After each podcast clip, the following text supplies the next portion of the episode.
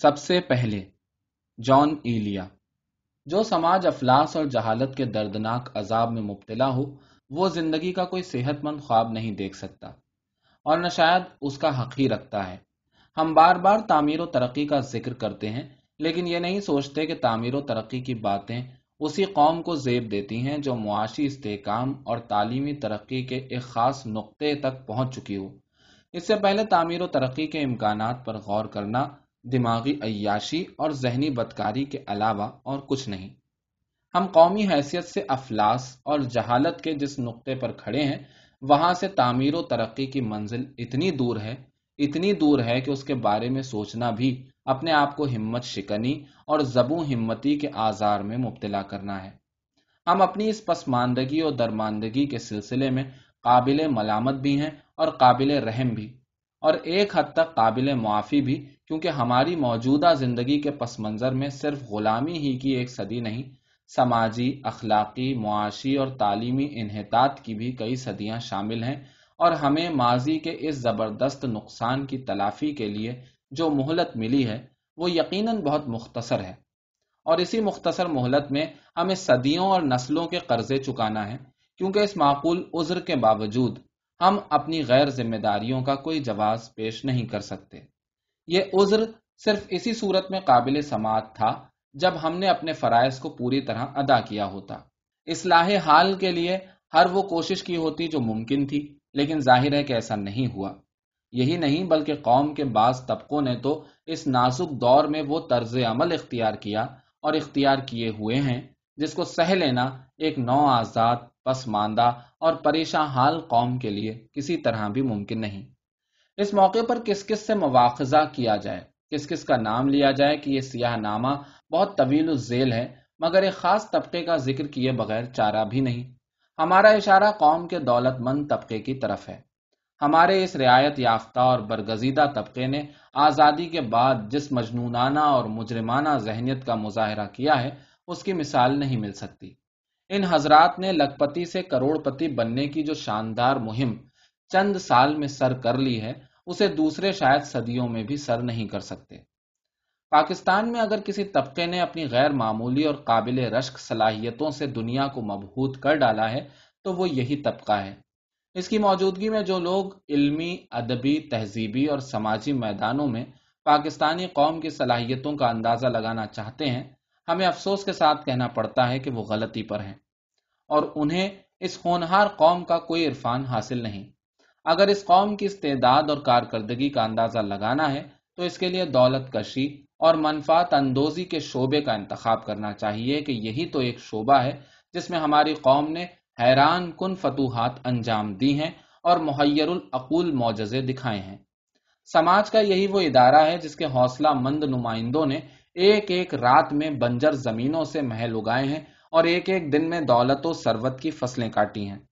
یہ بات انہی لوگوں نے ثابت کی کہ آزادی ایک نعمت ہے اور غلامی ایک لانت اگر یہ ارجمندان دولت نہ ہوتے تو پاکستان میں کوئی بھی آزادی کی نعمتوں اور برکتوں کا قائل نہ ہوتا۔ ہمیں اس موقع پر عبارت آرائی کا شکار نہیں ہونا چاہیے۔ ہمارا فرض ہے کہ اس ضمن میں پوری متانت اور سنجیدگی سے کام لیں۔ اس گروہ نے سماج کی صحت مند قدروں کو شدید نقصان پہنچایا ہے۔ یہ لوگ زرگری اور زرپرستی کے علاوہ کوئی قدر نہیں مانتے۔ ان کا صرف ایک نصب العین ہے یعنی دولت کھینچنا۔ قوم جہنم میں جائے، انہیں تو اپنے کام سے کام ہے۔ زندگی میں ان کا سب سے بڑا ہتھیار دولت ہے اور سب سے مضبوط سپر جہالت۔ ان کے نزدیک تعمیر و ترقی کا مفہوم یہ ہے کہ کوٹھیوں کے نئے نئے ڈیزائنوں اور کارواں کے نئے نئے ماڈلوں کے ذریعے ایک دوسرے پر سبقت لے جانے کی کوشش کی جائے۔ اب سوچنا یہ ہے کہ پاکستان کی فاقہ کش فلاقت زدہ اور درماندہ قوم، ان مجنونانہ حرکات اور مجرمانہ رجحانات کی آخر کہاں تک متحمل ہو سکتی ہے؟ واقعی ہمیں اپنی قوت برداشت کا اندازہ لگانا چاہیے۔ جس ملک کی تہتر فیصدی یا غالباً اس سے بھی کچھ زیادہ آبادی کے پاس رہنے کو گھر، پہننے کو کپڑا اور کھانے کو روٹی نہ ہو کیا اس ملک کے چند افراد کو ان عیاشیوں کا حق دیا جا سکتا ہے؟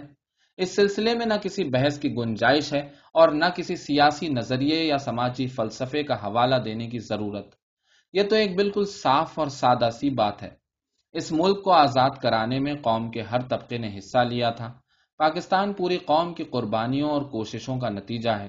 اسے بھی چھوڑیے۔ اس بات کا جواب دیجیے کہ وہ کون سی منطق اور کون سا نظام اخلاق ہے جس کے پیش نظر چند بے ضمیر، موقع پرست اور قابو یافتہ افراد نے پوری قوم کو لوٹنے اور کھسوٹنے کا حق پا لیا ہے اور سماج میں ان تباہ کن اور ہلاکت آفنی رجحانات کو فروغ دینے کی اجازت حاصل کر لی ہے، جن کی موجودگی میں ایک شریف، صحت مند اور بازمیر سماج کے قیام کا تصور دیوانے کے خواب سے زیادہ کوئی حیثیت نہیں رکھتا۔ یہ دور پاکستان کی زندگی کا بڑا نازک دور ہے۔ اگر اس دور میں سماج کی منفی قدروں کو استحکام حاصل ہو گیا، تو یہ ملک نفسیاتی، اخلاقی، تہذیبی اور سیاسی اعتبار سے دیوالیہ ہو کر رہ جائے گا۔ اور پھر اس کا ازالہ کسی طرح بھی ممکن نہ ہو سکے گا۔ لیکن ہم دیکھ رہے ہیں کہ قوم کے باثر طبقے نے ان زہرناک اور ہلاکت خیز قدروں کو سماجی زندگی میں بنیادی حیثیت دے دی ہے۔ یہاں تک کہ اب ان قدروں کو حوالے کے طور پر پیش کیا جانے لگا ہے۔ چنانچہ آج پاکستان میں امیر اور غریب جیسے شرمناک الفاظ گفتگو میں بار بار استعمال کیے جاتے ہیں اور گویا اخلاق اور سماجی طور پر اس بات کو تسلیم کر لیا گیا ہے کہ پاکستان میں دو قومیں آباد ہیں، ایک غریب اور ایک امیر، ایک کرسی نشین اور ایک خیمہ بردار۔ وہ قوم جو زندگی کا کوئی اعلیٰ تصور نہ رکھتی ہو، جو شرمناک جہالت اور المناک غربت میں مبتلا ہو، اس کے حق میں باثر طبقے کا یہ انداز نظر اور طرز عمل نفسیاتی طور پر جس قدر مہلک ثابت ہوگا، اس کا تصور مشکل نہیں۔ آج ہمارے ملک میں امیر سے امیر ترین بننے کی جو دوڑ ہو رہی ہے، اس نے پوری قوم کے دماغ کو معاوف اور ذہن کو خراب کر دیا ہے۔ جو لوگ ملک کی ذہنی تعمیر و ترقی سے دلچسپی رکھتے ہیں، جنہیں اس قوم کے مستقبل سے ذرا بھی ہمدردی ہے، انہیں اس صورت حال کے خلاف سخت احتجاج کرنا چاہیے۔ اس سلسلے میں اہل قلم کا فرض ہے کہ وہ اعلیٰ سماجی تصورات اور اقدار کو فروغ دینے کی کوشش کریں۔ لیکن وہ تو اپنا یہ فرض پہلے ہی سے انجام دے رہے ہیں۔ قوم میں یہی تو ایک طبقہ ہے جس نے اپنے اپنے فرائض کو کبھی فراموش نہیں کیا۔ جس نے اس ملک میں آج تک صرف فرائض کی زندگی گزاری ہے۔ کسی اعلیٰ تصور حیات اور سماجی نصب العین کے بغیر کوئی قوم ترقی نہیں کر سکتی۔ لہٰذا اس سلسلے میں قوم کے ذمہ دار افراد کو سب سے پہلے جو کام کرنا ہے، وہ یہ ہے کہ افلاس اور جہالت کے خلاف ایک ہماگیر اور طاقتور مہم شروع کی جائے۔ کیونکہ ہم اس وقت معاشی پستی، سماجی زبو حالی اور تعلیمی پسماندگی کی جس منزل میں ہیں، وہاں کوئی اعلیٰ تصور حیات اور کوئی بلند نصب العین ہمارے درد کا درما نہیں بن سکتا۔ تعمیر و ترقی کا سفر اسی وقت شروع ہو سکتا ہے جب ہم موجودہ منزل سے کافی دور نکل جائیں۔ یہ ہے وہ بنیادی مسئلہ جس پر ہمارے ارباب اقتدار کو سوچنا اور عمل کرنا ہے۔ ورنہ خوشائند باتیں کرتے رہنا ایک دلچسپ مشغلہ صحیح، لیکن ایک ہوش مندانہ اور نتیجہ خیز طریقہ کار ہرگز نہیں۔ قوم کو شاندار کوٹھیوں اور قیمتی کاروں کی کوئی ضرورت نہیں۔ اسے اسکولوں کالجوں تربیت گاہوں شفا خانوں لہلہاتے کھیتوں اور کارخانوں کی ضرورت ہے۔ ہمیں اس انداز میں سوچنا ہے۔